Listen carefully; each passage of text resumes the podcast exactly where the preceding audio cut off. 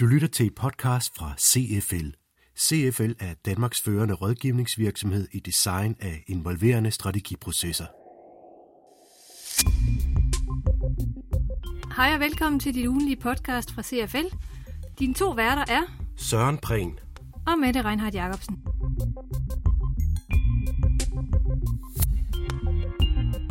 Twitter kan ved første øjekast godt være sådan lidt svær at elske. Jeg mener, hvem har brug for endnu øh, en omgang støj i vores ekstreme informationsstrøm? 140 tegn lyder ikke af meget, men Twitter er et medie, som virksomheden kan få god gavn af. Vi har talt med Christian Strøbæk, der er faglig leder for nye medier på Journalisthøjskolen i Aarhus, om hvordan virksomheder og organisationer bedst kan benytte Twitter. Men først nyt fra CFL.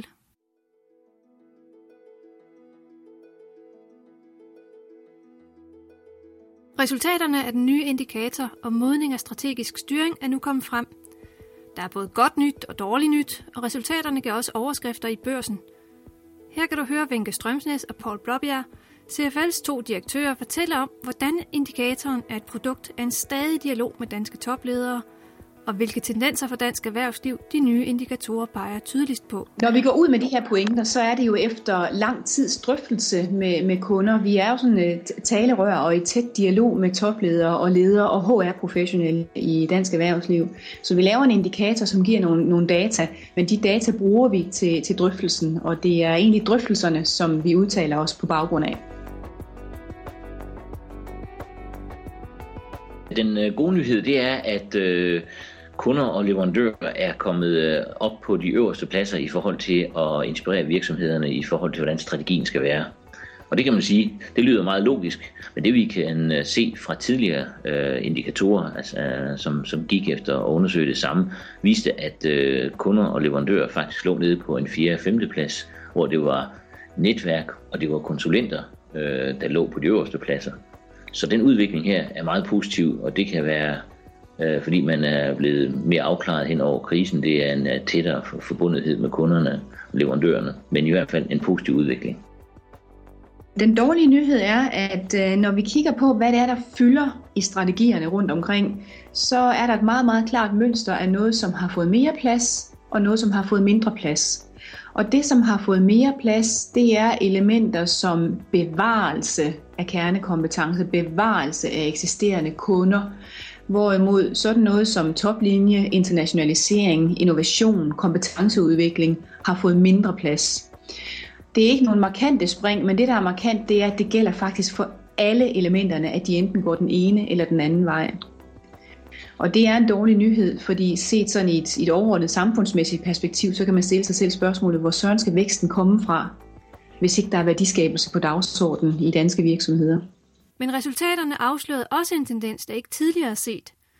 Det fik børsen til fredag den 7. september at bringe en artikel med overskriften Strategiråd i vejen for involvering – og det kan du høre Venke Strømsnes forklare om her. Vi kan simpelthen se på data, at øh, det er blevet meget vigtigere for ledere at involvere. Der er meget større opmærksomhed på og, og faktisk få organisationen med, og især få hele ledergruppen med. Og involvering er en god ting, fordi øh, vores erfaring for de strategiprocesser, vi har kørt, det er langt det meste af det data, man behøver for at tage nogle rigtige beslutninger. Det er faktisk i organisationen, hvis ellers man evner at stille de rigtige spørgsmål. Det, der er udfordringen, det er, at øh, i 2010, der sagde øh, cirka halvdelen, at det, det er en klar og tydelig proces, at vores strategi bliver udviklet efter. Det er nede på, at det kun er hver tredje, der siger sådan i dag. Og det er altså en udfordring, fordi hvis strategiprocessen er rodet, så er det altså meget, meget svært dels for topledelsen at involvere organisationen, men det sørger også svært for organisationen at selv byde sig til og byde ind på de rigtige tidspunkter.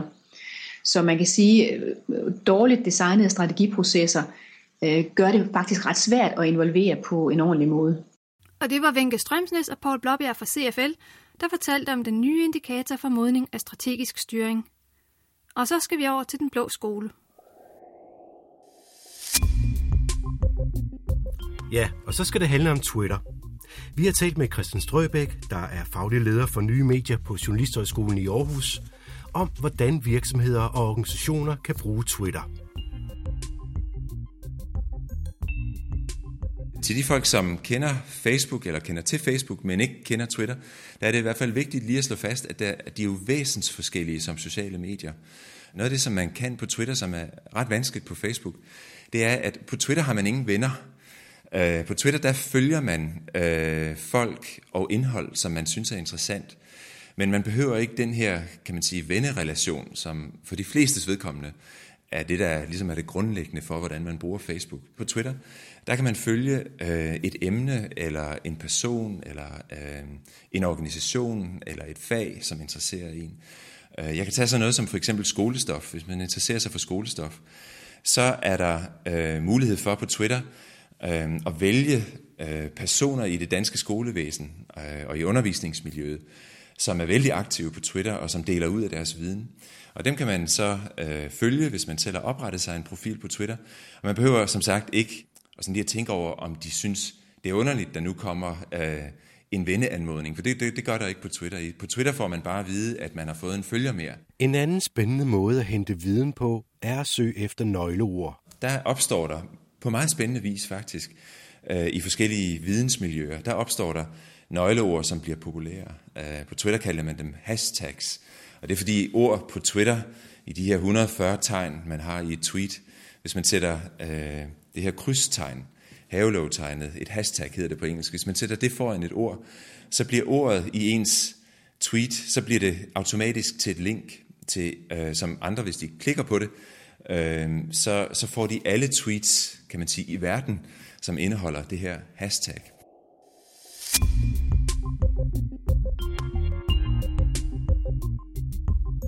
Det handler om Twitter og om at blive opdateret på ny interessant viden. Hvad gør for eksempel en leder, der ønsker at holde sig opdateret om, hvad der rører sig inden for ledelse? Det jeg selv vil gøre, det var, at jeg ville finde nogle personer, øh, for det første, som jeg øh, på en eller anden måde synes er interessante inden for det her felt. Nogle personer, som jeg respekterer professionelt, eller som jeg øh, er nysgerrig efter at følge professionelt. Og så vil jeg undersøge, om, om vedkommende har en Twitter-profil. Og hvis vedkommende har det, og den ellers ser aktiv ud, at man kan jo bare gå på nettet øh, på sin computer på browseren, og så kan man gå ind på twitter.com, og så kan man søge på øh, et, et personnavn. Men så går man ind på deres profil, efter man har fundet dem på twitter.com, og så klikker man på follow. Og øh, så på ens egen Twitter-profil, øh, så vil der tække øh, ting ind fra de personer og de profiler, som man følger. Det er den første ting, man skulle gøre. Altså find nogle, nogle mennesker, som er gode at følge. Det næste, jeg så vil gøre, øh, når jeg har fundet mig nogle personer, jeg gerne vil følge, og som jeg synes er interessante, øh, det er, at jeg vil gå ind og søge på forskellige søgeord, emneord, på for eksempel ledelse, som giver mening på twitter.com. Og så vil jeg prøve at, øh, at afkode den strøm af tweets, øh, som jeg så ser, for at lede efter øh, hashtags af de oftest benyttede, altså de, de nøgleord, som er de oftest benyttede. Som leder for en afdeling på Journalisthøjskolen, er Twitter så et redskab, som Christian Strøbæk selv bruger i dagligdagen? Jeg, jeg var selv skeptisk i starten. Jeg synes, det virkede ja, måske endda næsten latterligt, øh, hvad det nu skulle, det her nye netværk for nogle år siden, da jeg ikke kendte til det. Så jeg har selv været igennem den her skepsis. Men, men i dag er det uundværligt, fordi at de folk, jeg følger, er, er kloge mennesker øh, inden for emner, som jeg, er, er vitale for min dagligdag. Øhm, og det, er, øhm, det kommer måske bag på nogen, at en underviser på Journalisterskolen siger sådan, men det er rent faktisk et mere nyttigt, eller i hvert fald lige så nyttigt vidensdelingsnetværk for mig, som det at følge med i pressen er. Og det var Søren Prehn, der interviewede. Husk også at hente det nyeste store podcast fra CFL, hvor tre danske topledere diskuterer ledelseskvalitet. Og husk at lytte med allerede næste uge, hvor Den Blå Skole vender tilbage med mere om Twitter. Du har lyttet til et podcast fra CFL